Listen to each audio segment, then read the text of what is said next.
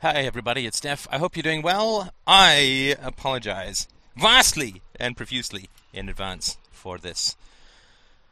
Oh, somewhat lengthy podcast. So, uh, if you could listen to it in one go, I would really appreciate it. This is going to be a, uh, a rather challenging exploration of something that I have been working on for the past week or week and a half. So, uh, it's one of the hardest one truths that I've had in this sort of philosophical series, so I hope that it's of some use to you. Um, I extracted the tooth. I hope it's gold. um, just before the regular announcements, looking forward to your donations. Thank you so much to the donators from yesterday. Uh, fantastic food is back on the table. Uh, the philosopher has his nutrition. Uh, please keep them coming. I really do appreciate it. The symposium, we have reached, I think, halfway or a little bit more to our goal of 15 people for the Freedomain Radio Live Symposium, Illinois, Chicago based on the 25th of August 2007. Please send me an email or drop past the boards under general messages. There is a little poll for yes, I'll come, no, I won't for the FDR symposium. So if you could, uh, if we have enough people by the end of the month, I will be more than happy to uh, have it on. Otherwise, we shall wait for another time. So, I uh, had a, also, I guess you've already heard it, this Evil Girlfriend podcast. So, all right, because we have a long podcast ahead of us, I hope that uh, you can make it through in one sitting. Uh, in other words, I hope the traffic is really bad or your insomnia is, you know, crippling. So, uh, let me tell you a little bit about the background uh, of, of this podcast, just so you can get a sense of where it is that I'm coming from. I watched a series with Christina uh, that was made in the I guess it was it aired in 1999 I think or 2000 called Freaks and Geeks, which is like a chilling reproduction of high school in 1980. Yes, back before the dawn of time, close to the Big Bang. Uh, in 1980, I was 14 years old. The lead character is 14. Uh, the lead character has geeky friends. He plays Dungeons and Dragons. He's a little on the scrawny side, which is one reason why I started working out and, and all this kind of stuff. There's just, I mean, it's an eerie number of parallels.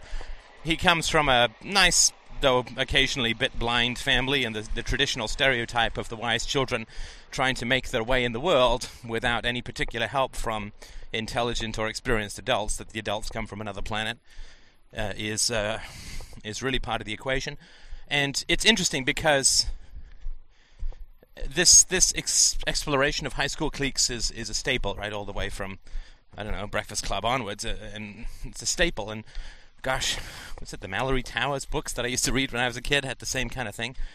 It's also the same kind of thing in Harry Potter and so on. The sort of group of cliques that is the staple of the high school tribal society. The Lord of the Flies among the lockers.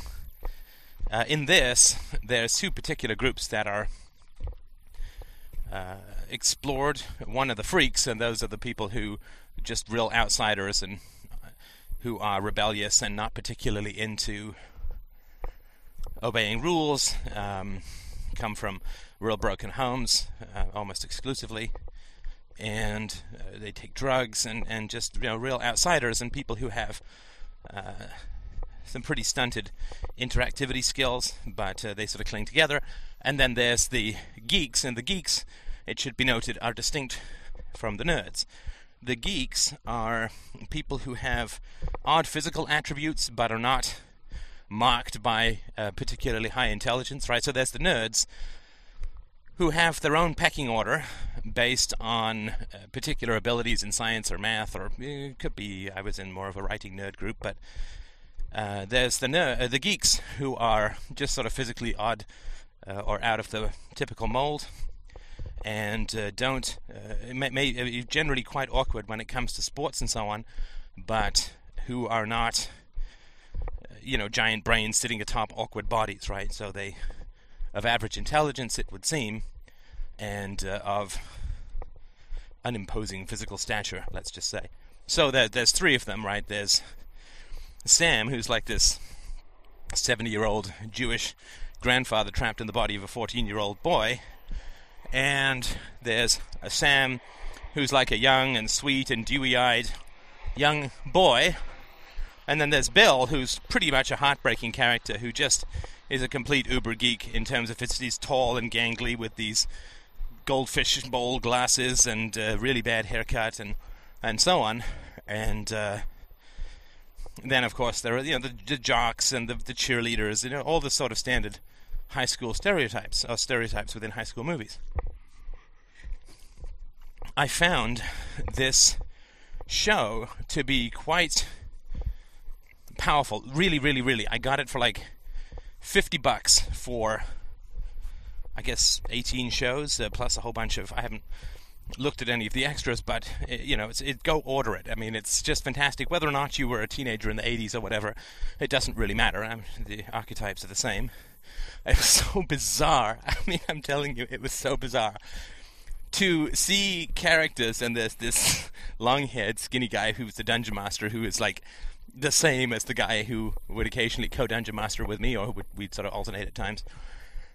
And he's pulling out the fiend, fol- uh, the fiend folio and the monster manual and all the d&d books as they were back then. I don't know where the hell they got these. It's 20 years later or whatever i guess. But uh, oh, just astounding, and the musical references and so on are just spot on. It took forever, of course. It only ran for one season because it was going up against The Bachelor or some nonsense like that. And there are like a hundred, over a hundred songs in the show, which are pretty specific. They didn't, they they made the show before you would get your standard licensing agreements to include DVD re-releases since '99 when it was negotiated, '98. And so someone had to go and get all of the musical references uh, approved and so on. And it was just, uh, I mean, a. It's good storytelling. It's not great storytelling. The characters are good, but not great. But it was a real re-evocation of a time period in my life that was uh, not so high, right? Not such a high arc in my existence. But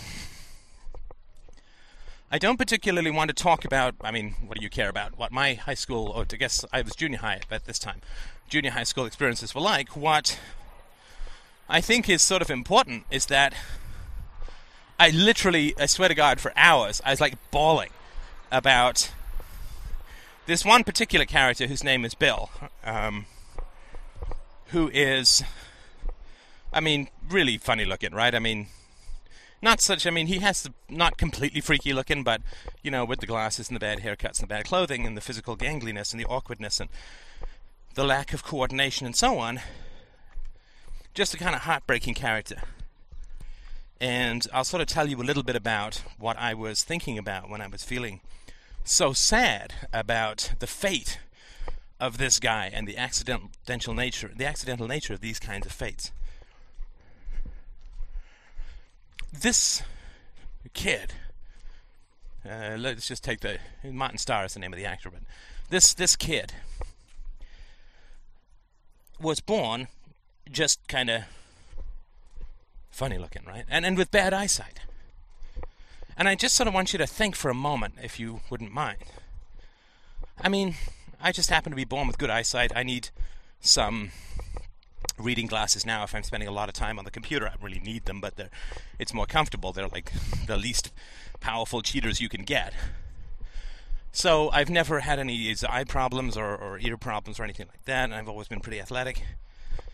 But uh, imagine, right? I mean, this is how astoundingly shaped what we call our personalities are, right? I've talked about the social mythology and so on.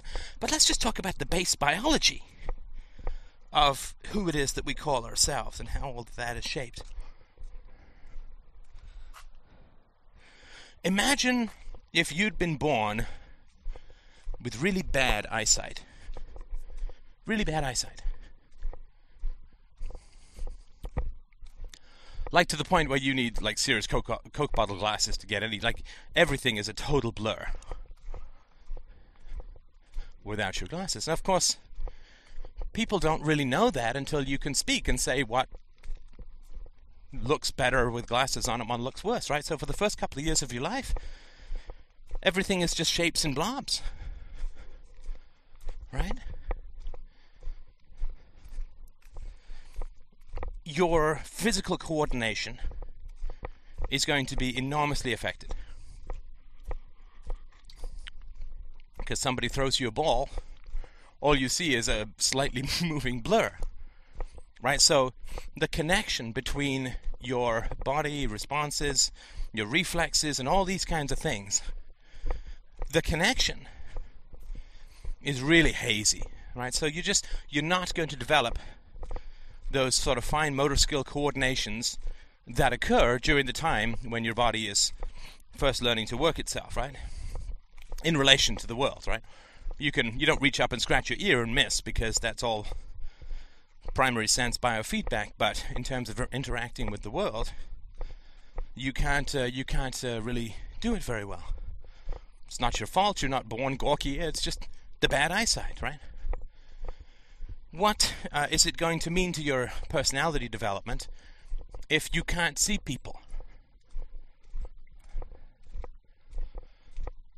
And I went out when I was in my, I guess, when is it, early 20s, very early 20s, like 21 or so. When I went to the National Theatre School, I lived with a woman for about two years, and she was also somebody who had bad, bad eyesight when she was a kid, and this wasn't discovered until she was like five or six years old, as tends to be the case. And she had real trouble with, with eye contact, and she had uh, a very rich inner life, which of course is going to be the case. Right? If you sense, if you put somebody in a sensory deprivation tank, they're going to start having hallucinations. Right? The body needs stimulus, and it will provide its own if it's not provided externally, which is what dreams are about at night. So she had a high degree of emotionality and inability to make, or difficulty making eye contact, and so on. And I felt that this was entirely because of her undiagnosed eyesight problems when she was a kid, right? How do people respond to you as when you're a kid?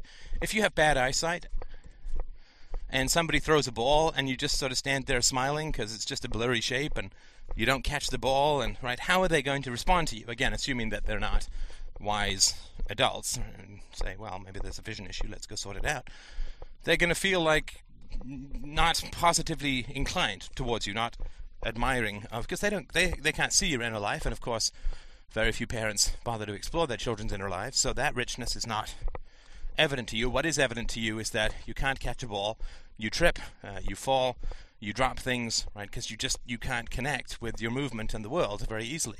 It's like half blind right it's worse than blind, in a sense, right? So,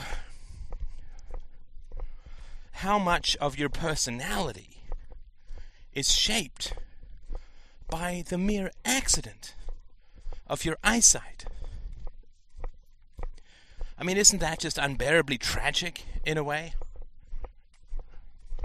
This guy Bill, at one point in the series, he says, you know, I, I, it'd be great to be a janitor. I get paid more than teacher, as uh, no bosses particularly around. And I mean, he may not have been the brightest kid in the world, but what is it that would make him want to, like, what is it that would make him end up as a lonely janitor for the rest of his life? Bad fucking eyesight.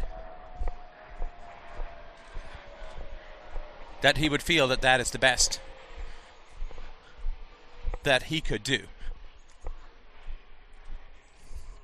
Or that that would be a viable career goal or aspiration for him to have. I mean, isn't that just heartbreaking? And so, along with the poor eyesight, he just happens to be tall and skinny, and you know he's got bad hair and and so on.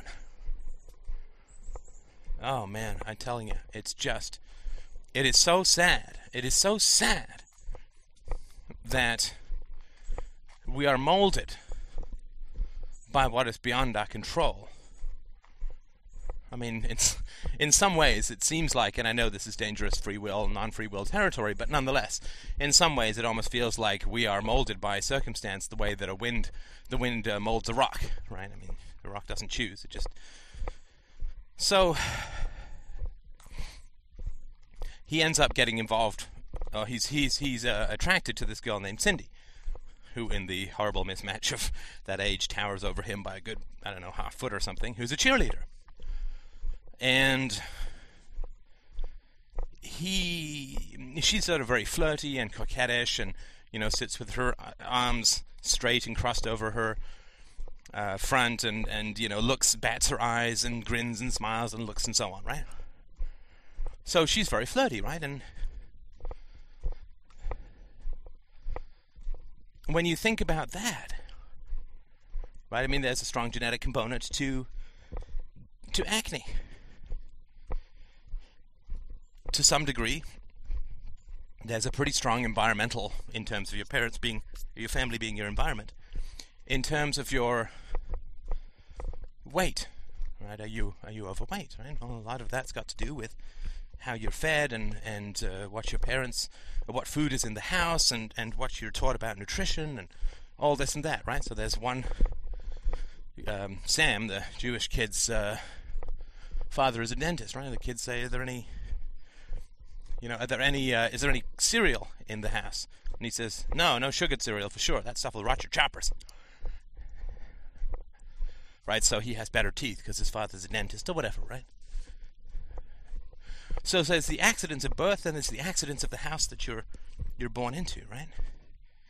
So this girl Cindy, who is very and they were the reason I'm using these is that you can I mean these were pretty good archetypes and you will know kids like this from your own school and of course if you rent you can't I can't replay for you the my uh, teenage years um, without the mime group from hell. But um, you can rent or, or buy this and I really would recommend it. It's really good. Doesn't matter how old you are doesn't matter when you went to high school. Uh, this is worth a rental or a purchase. You can see these characters right? So we can at least share this experience in common. But this girl, who's, you know, bats her eyes and grins and looks up sideways and looks up through lowered lashes and sits in a coquettish manner and so on, right? She. Is she naturally coquettish by nature? Well, no, of course not. Uh, this isn't a personality. Right? This is what she can achieve based on how she looks. Right? I haven't mentioned this sort of more recently, but if you can imagine a pimply, overweight girl doing the same coquettish, grinny kind of flirty stuff, right, she'd just be laughed at. She'd just be laughed at. I remember I tried, I've never ever been good at this, but I had a desire to do this, right? Uh, I tried to be a superior guy, right? A haughty and superior guy See, I stutter when I even think about it. I tried to be a haughty and superior guy when I was sort of in my, around this age, 13 or 14 or whatever. And I was lining up to learn skating, right? I mean, Skating. Oh, God, the horror. The horror. Of course, I didn't grow up with skating in England. I come over here.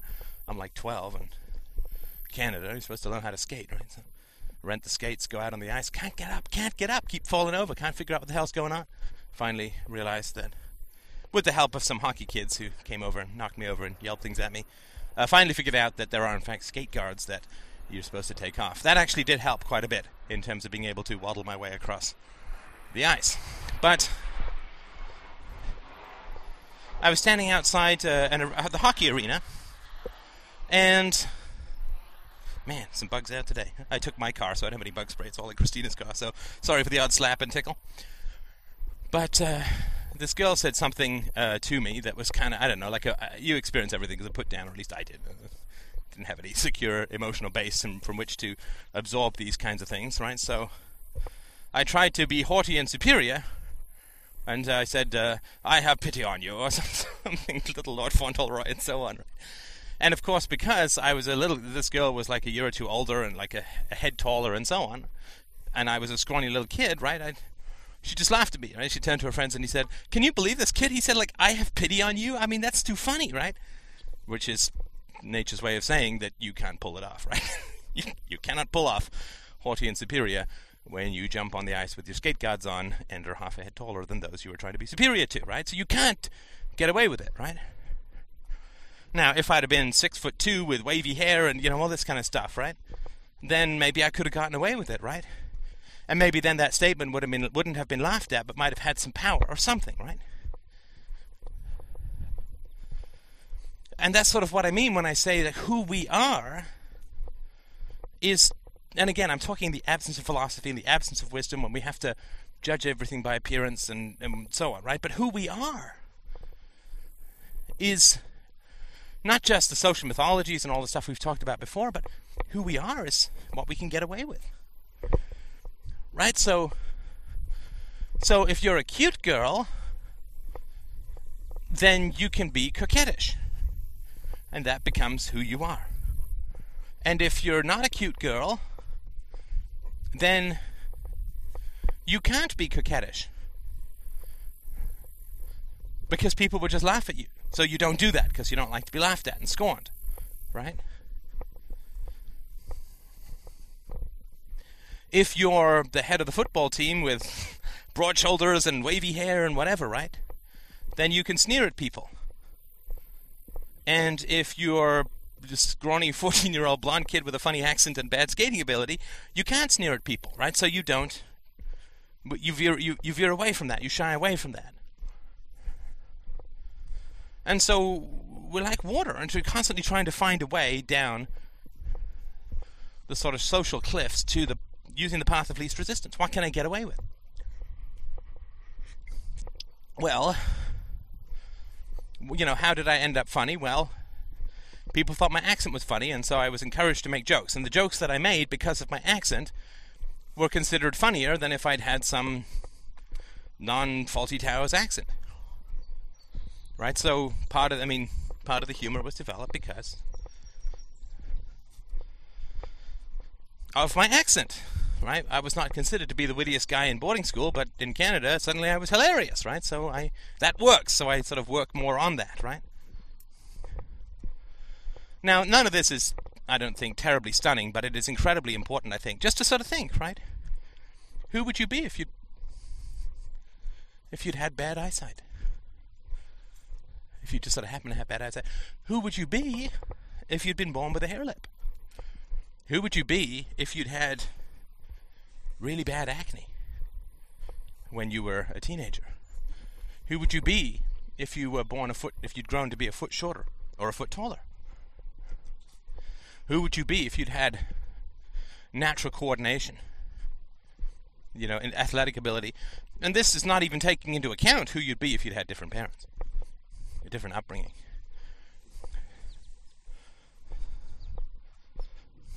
I think that there is an original self, there is a true self which knows all of this, which is why we get anxious under the dominion of the false self. So I think that, of course, we are trying to undo all of these accidents and return to who we are, and that's that's hard, right? Because so much of who we are is what we were able to get away with based on things that we inherited, either familially or biologically or culturally or whatever, right?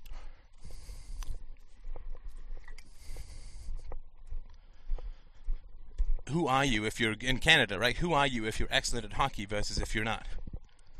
You're a different guy.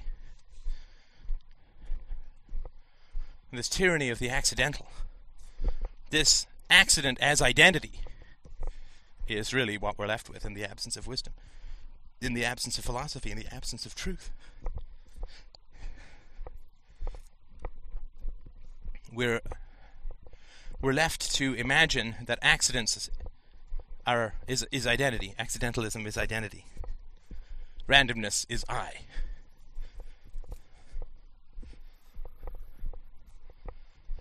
Not I. We, we think I am when really it is I was. I am allowed. I'm allowed to be coquettish because I'm pretty. I'm allowed to be funny because I have, have an accent.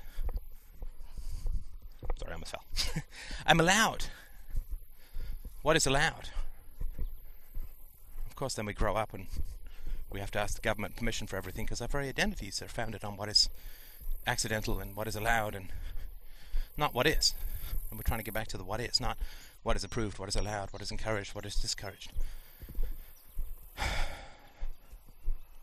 So, with that framework in place, and if you've got a pause, now's the time because we're going to go into a new section again. I tell you, this is going to be long. With that in place, let me tell you about a scene that just just broke my heart. I think it's in the 14th episode or whatever. And this tall, gangly, gawky, Coke bottle glasses guy, Bill, is playing basketball. Haverchuck, somebody cries, throws him the ball. And, I mean, he goes down the court like he's got broken broomsticks for legs and tries to do this layup, right, and fails completely. And of course, the others like, "Oh, nice going, Haverchuck," you know, and they sneer at him and scorn him and so on. That's all a little exaggerated, and maybe it's different in the states. It never was quite that bad in Canada. When I first came to Canada, I was used to a game called Rounders in England, where you get three pitches and you get to hit the ball, and if you don't like your hit or you think you can do better, you just wait for the next pitch, right? And I was a pretty good hitter. I played a lot of cricket and uh, played Rounders, so when I came to Canada, I was slightly more successful at baseball than I was at um, hockey or skating. And so what I did was I cracked. It I was in uh, cracked. I was put back in two two grades. I sort of came to Canada. I originally lived in a town called Whitby with my mother's brother, and uh, I went for half a year to school. I was in grade eight, and then when I came to Toronto, they put me back in grade six. I sort of went two years back, and that was partly because my math skills were not up to scratch with my language skills and because my mother didn't intervene, so I had to. It's pretty boring. do those two years over again, at least in, in for most of it. Uh, but uh, so I went out and cracked a pretty good shot of um, uh, of a, uh, a, a baseball, and I said uh, everyone was like, "Run, you limey bastard, run!" didn't say limey bastard, limey, run, right? They said, and, and I was like, "No, no, no, I'll take the next one." Right? I didn't realize if, I did make it to first base and so on, which was the only metaphorical use of that term for quite some time, but um, so it wasn't it wasn't so bad from that uh, from that standpoint. But uh, this guy is really bad. Uh, Bill in the show He's really bad at basketball, and he goes down, tries to do the layup, and everyone just scorns him and so on. And even the gym teacher is like, "Ooh, gee, I wish he'd made that shot, right?" And, and the fat kid is like, "Oh, this isn't good," right? as soon as he gets the ball. And I was really, really sad about this, of course, because it is a really heartbreaking scene to see somebody who is, you know, trying to work I mean, you, you can see the guys running around pulling the levers in his brain, you know, wondering why they're, you know, half the cables are broken and the other half are connected to the wrong things, and he really is a gangly, you know, running, half running, half falling guy, right? You're not sure he's going to be able to get it all together, right? It reminds me of a short video I saw called The Bush Pilot, where somebody's supposed to be piloting President Bush and so on. So there's a kind of heartbreaking aspect to this this scene, at least that was for me. This is around this guy who, through no fault of his own, I thought, as I was sort of thinking about it, is just really bad at basketball and is scorned for, you know, the lack of coordination that results from having bad eyesight as a baby and a, as a toddler. You know, his physical attributes which are not his responsibility, and so on and so on and so on.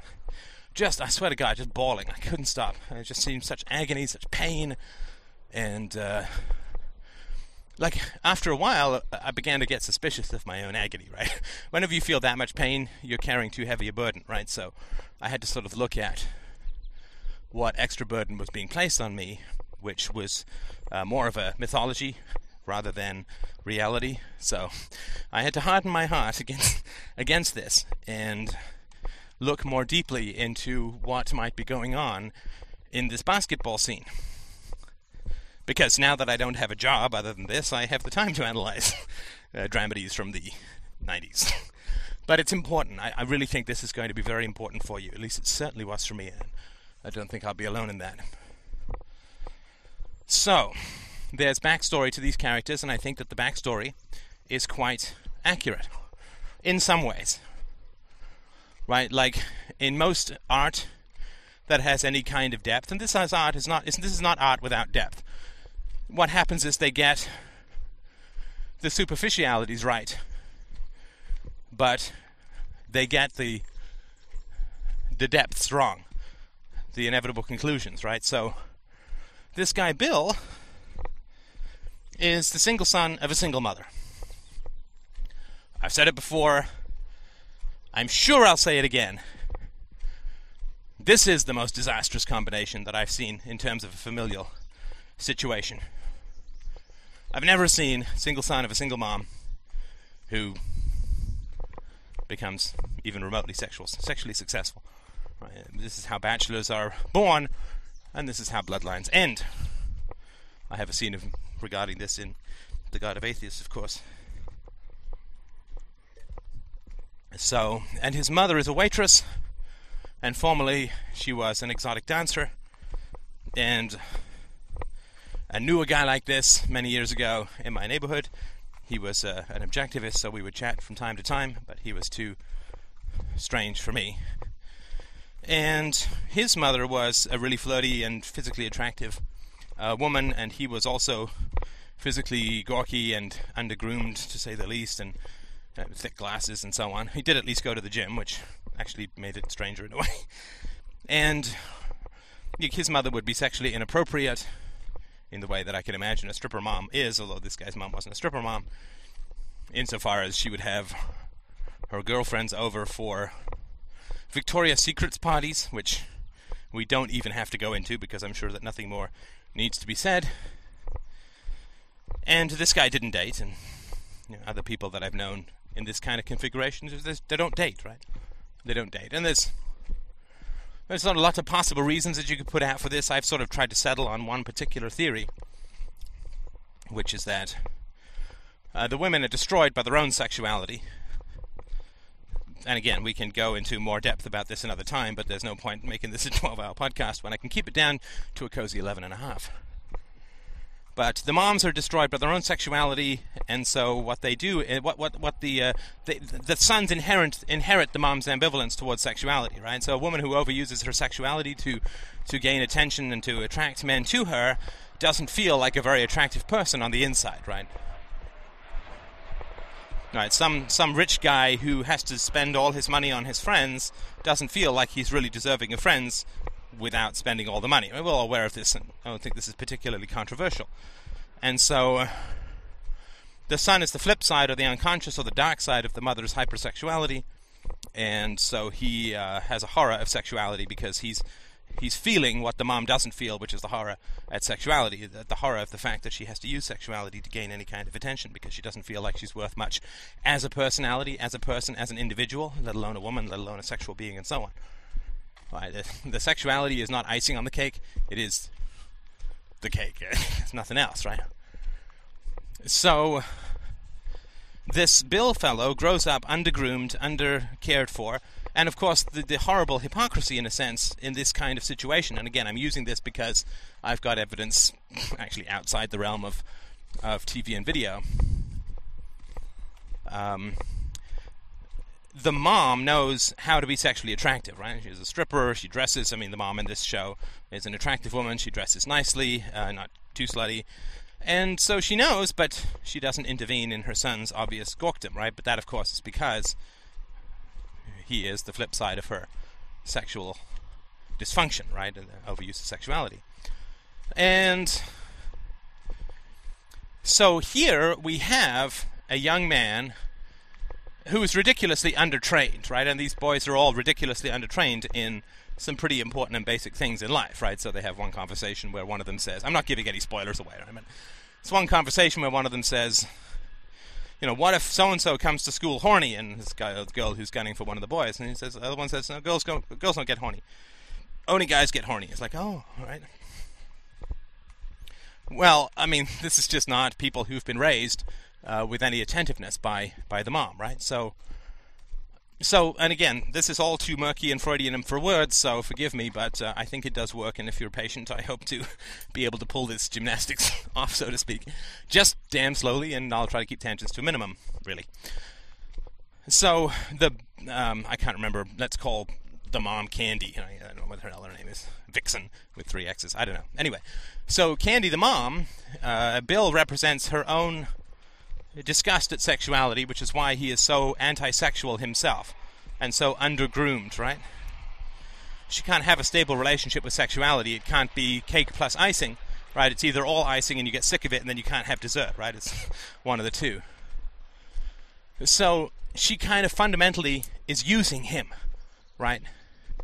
So, so, so, so, so there's a role here that this guy has to play, right? So she's using him to mirror the despised sections of her personality, right? So, to take a, I mean, sorry, this is so obscure, but I'll give you another example that might be more clear. So, like if I, if I'm a jock, right, then then I have like a jock dad, and my my kid is, and, and I'm sort of secretly horrified at if I was bad at sports, I'd think like really bad of myself, really badly of myself. And so if I have a son who's bad at sports, then that part of myself gets expression, right? I get to project that horror or the disgust that I would have if I were bad at sports with myself. I place a lot of value on being good at sports. This is how I conceive myself to be of uh, a, a value. So, if my kid is bad at sports, then the part of me that I have contempt for if it was bad at sports and I project onto my kid and attack him and right so you use the kids as dumping grounds for the rejected and unwanted and unconscious aspects of your own personality. This is something that I inhabit and know very well.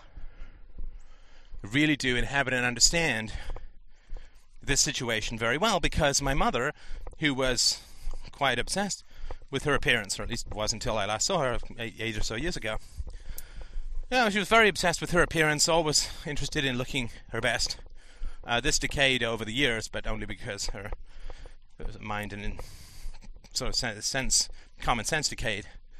But she was very obsessed with her own appearance. But I got a lot of, you know, here's here's five bucks, go to Goodwill, and I'm gonna we'll go to Goodwill and I'll pick you out some stuff, right? And this being dressed by the mom situation is not particularly good for boys.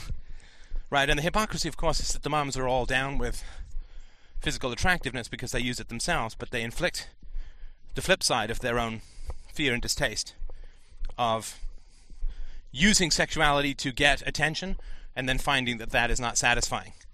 Right, so there's resentment and all that. Anyway, so I was this kid, right? And then I went through a bit of a, I guess, uh, ugly duckling to a swan kind of thing, which again I also talk about in The God of Atheists, so you don't need to have me go on about it here. But what happens is that the, the, the son, as an individual, is actually rejected by his mother, right? This, this single son of a single mom, especially when the mom's physically attractive. And I'm sure it happens in other ways with other kids, because even the single sons of a single mom whose moms aren't physically attractive seem to go through the same sort of thing, which I can't really go into here. I'm trying to sort of keep this, believe it or not, relatively short. So the sons are rejected, uh, put down by their moms, right? Now, if we, and they're used by their moms, exploited for psychological gain, right? In this, sorry, this is coming up in the book that I've written. So, let's go to the other side, to the jocks. So the jocks are considered to be of value because they have athletic ability. Right? So they're they're pushed on by their parents who themselves have issues about personal value outside of accidental things like being good at sports. I mean, no, you have to work at it, but so what? Lots of people work at lots of things, right? I went to theatre school for years, didn't emerge as a particularly talented actor. Um, I took singing lessons, didn't emerge as a particularly talented singer, right? Just, you know, there's some base physics and biology that are just sort of required for these things, and and they're also not you know, I, I can't think of sports as particularly important, right? They're fun and I enjoy sports, but they're not. Uh, they're not really very important, right? In the big scheme of things, right? And five years later, who cares who won the cup, right? Other than sad losers who need to merge with the herd. But so the sons are then praised for something that is accidental, which is their innate skill, uh, and then they apply themselves at it, uh, at this innate skill they have for sports because they are praised for doing so. Right, again, it's not a personally earned virtue, you're just flowing downhill. What is approved of? Scoring a goal. What is disapproved of? Being bad at sports. Okay, I guess I'll do what's approved of and not do what's disapproved of. So, in this sense, the jocks and the geeks are mirror images of each other, but they're both working on the same principle. The jocks have their identities, their egos, artificially inflated for accidental or inconsequential reasons because it reduces anxiety for their parents, right? So a jock dad feels happier, feels less anxious, feels more proud of his son if his son is good at sports. So, I mean, there was a, there was a super nanny I think once where some guy who was a real sports nut had a kid who was into theater school or into theater sports or whatever, and wanted to go to museums. You know, just a nothing but contempt for the kid, right? It provokes anxiety in him. You have to prove your value. You have to show your value. You can't just be valuable for who you are, or heaven forbid for wisdom or virtue or kindness or integrity or any of those sorts of things. Uh, that's definitely off the table. You got to be good at putting a ball in a hole, right? in one form or another, or a, a goal. So the jocks have their egos artificially inflated, and they can't question that because if they question that, if the jocks question the value of their ability at sports and so on, then what happens is they reveal to themselves relatively quickly, in fact, very quickly. Oh, it's beginning to rain. Okay, let me just cover up the microphone, move it a little closer here. I think we can make it one more time. So the jocks have their egos artificially inflated. They can't question that because then they realize that they're being exploited by their parents and that they're not being re- highly regarded for anything other than accidental qualities, right? So that's not something that they can really do, right? So they seek to maintain this artificially inflated sense of importance or value. They must seek to maintain it, otherwise the corruption of their parents becomes evidence. becomes evident. Right, and this is why they have to continually maintain with bullying, with putting down the geeks, with pushing them into lockers and so on, right? They have to maintain it because the alternative is realizing that by heavens they're not worth as much as they think that they're worth, and they're only having it pumped up for the sake of their parents' egos, and that they're not loved for who they are, and that they're being given entirely the wrong standards of value, and blah blah blah blah blah. Right? I think we all get this in general. And we're aware of this, I think, when we think about the jocks, right? Now, here's what I worked on though for a couple of days, and I think it think it makes sense. Let me know what you think. In the same way as the jocks need to maintain their artificially high egos in order to avoid the knowledge of their parents' exploitation and corruption, exploitation of them and corruption of their relationship. In order to avoid the knowledge that they are mere ego props for their own, for their parents' vanities and insecurities in the same way that the jocks need to artificially maintain their upstanding, the geeks need to artificially maintain their downstanding. Because the ego of the jocks is artificially inflated by exploitive and corrupt parents. The egos of the geeks are artificially pushed down crushed because they are rejected by their parents. And so the jo- the, jo- the jocks need to keep that lead balloon up in the air. And so they're constantly climbing on people to keep it up there. But the geeks need to keep their helium balloon underwater. So they're constantly grabbing everyone and saying, hold this and push this down. And, right? Because otherwise they reach Uh, like if if the if the jocks fall, they're going to be attacked, right? And then they're going to realize that they're not loved for who they are, but rather for the show they can put on on the sports field. If the geeks rise, then they will meet the resistance of their parents, right? Who want to keep them down. Or, in this case, the single mom, right? Who wants to keep her kid infantilized who is uh, wants the kid to hold all the terror and horror she has in the face of her own sexuality and all these kinds of things, right? If the jock says, Dad, I want to be loved for who I am and not because of my sports ability, if he keeps that up, he's fundamentally going to get the answer, No. Damn it, you're here to serve my needs. You go out there and you win so I can feel proud as a father. Right? It's my needs. Don't you dare fail because that makes me feel like shit. You're there to manage my feelings. In the same way, if the geek tries to rise, he's going to meet the rejection and the scorn and the contempt of his mother or father or both, or whatever, right? Because they need to keep him down for their own ego gratification.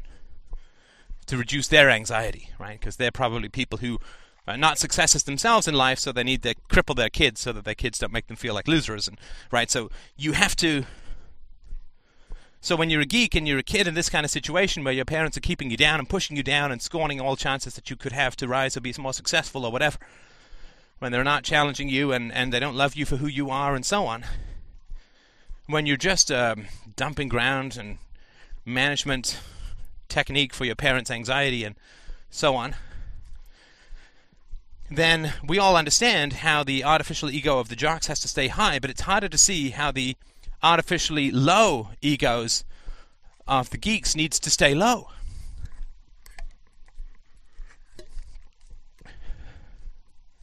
Right? So, in one of the episodes, again, no spoilers, I promise. In one of the episodes, Bill, the gangly guy, he's frustrated because he's continually put in like deep, deep outfield. I know the feeling.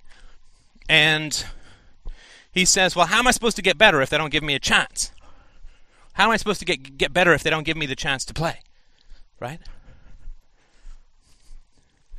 But but that's not true. Right? That's not true. I mean, I mean, when I first came to Canada, I couldn't skate. How could I? Never tried, never did it, never rollerbladed, never roller skated or anything like that.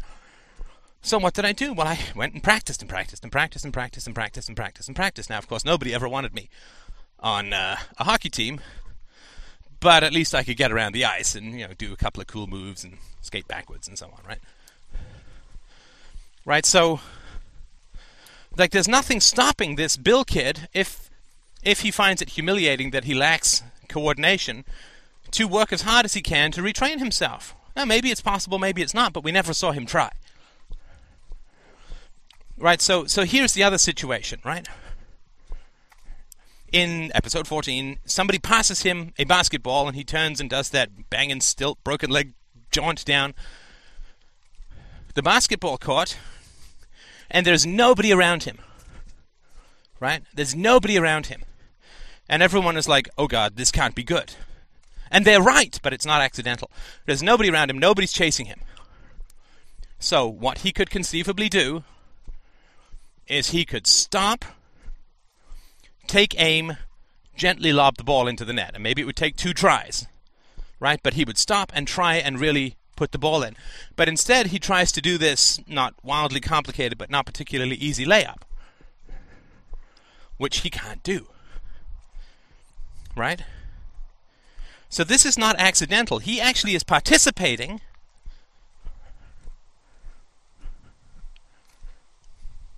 in his own humiliation.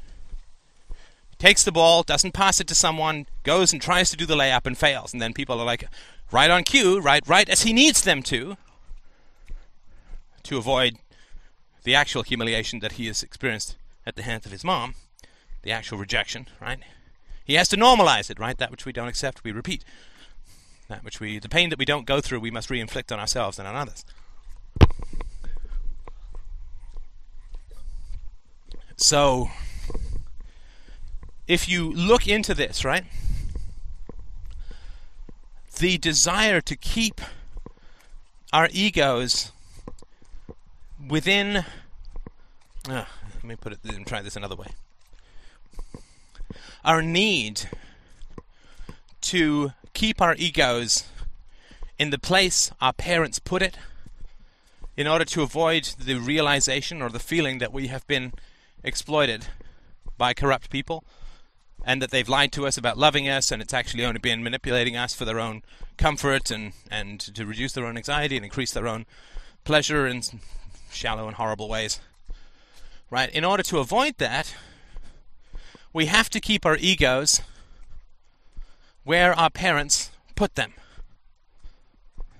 If that's artificially high, then we have to be artificially high and we have to bully. If it's artificially low, then we have to keep them artificially low by continually re-humiliating ourselves. Oh man, I can tell you, oh, I can tell you, I can tell you, I can tell you when I went through this phase, right? Again, I talked about it in to so you don't need to have more of it here. I got a haircut and got good clothes and you know, all this kind of stuff, right? Facial cleansers, deodorant, all the good things. And I went from like geek to, I don't know, dare I say stud? Probably, yeah, I guess so. Uh, in the space of like a week, right? I showed up and everyone thought I was the new kid. Like I literally did have that kind of transformation when nobody recognized me. And it changed everything, right? This is this is how you realize these things, right? This is why I say in Tagoa that Gordon learned how to get to the marrow of things by realizing how important externalities are. Right? You get to depth by realizing the importance of shallowness. Sorry, don't mean to be too Buddhist on you. shallowness is the sound of one deep hand clapping. And once you realize that, that was it for me and my mom, right? I mean, for that phase, uh, right? Once you get how easy it is to get a decent haircut and some decent clothes, and they weren't expensive, once you really get how easy that is, and once you realize that your mom knows all about it because she does it for herself, right? It was not six months, I think, after this phase that we kicked my mom out. It's agony to realize the boxes that people put you in for their own damn needs. It's not the agony is the agony is not that they put you in those boxes. Right? If my mom said, "Look, I'm not going to buy you any new clothes because it makes me anxious." Right? I'm not going to I'm going to give you a frickin' bowl cut with pinking shears, believe it or not. I had a little frickin' Italian deli awning on my forehead. It's not like I got a long time to play with my hair, but the little time that I got was not good. My mother shaved her head when we were younger because she felt it would make her hair grow thicker. We were called ridiculed as skinheads, and then I got these goddamn pinking shears bowl cuts. And then I went bald. Me and hair. Let's not get started. So, once you realize just how used you've been and how lied to you've been, in these areas. And this is true, true for the jocks as it is for the geeks. And this is not, you know, oh, all sympathy for the jocks and none for the geeks, right? But it's just important to understand, is when you think about the mythologies that are put forward, I think of the Michael Moore films and think of the poor, right? Well, I would say that nine times out of ten, if not 99 times out of a hundred, the poor are staying where their egos were allowed to be right? Nobody tears down a poor person like other poor people. Nobody tears down a poor person trying to raise himself than other poor people who resent it. And this, of course, goes all the way back to the parent, right? So, if you understand that what goes on in high school is a complicated ecosystem of leveling, of, of, of keeping people in the places that they themselves need to stay in, that they themselves need to stay in in order to avoid understanding how much they've been exploited by their parents, I think it helps us to feel a little bit less of the pitying agony that certain types of people inflict on us through their own incompetence, right? And their desired for and willed incompetence, their refusal to practice, and their continuance of being hurt by the jocks, right? I mean, the show does show how the jocks feel humiliated in math class, the same way that the nerds feel humiliated in gym class. So, I hope that this helps understand that it's really important to look at your own ego and self esteem and say, what was allowed for me when I was younger? And to what degree am I just maintaining all of that now in one degree or another? Thank you so much for listening. I look forward to your donations. I will talk to you soon.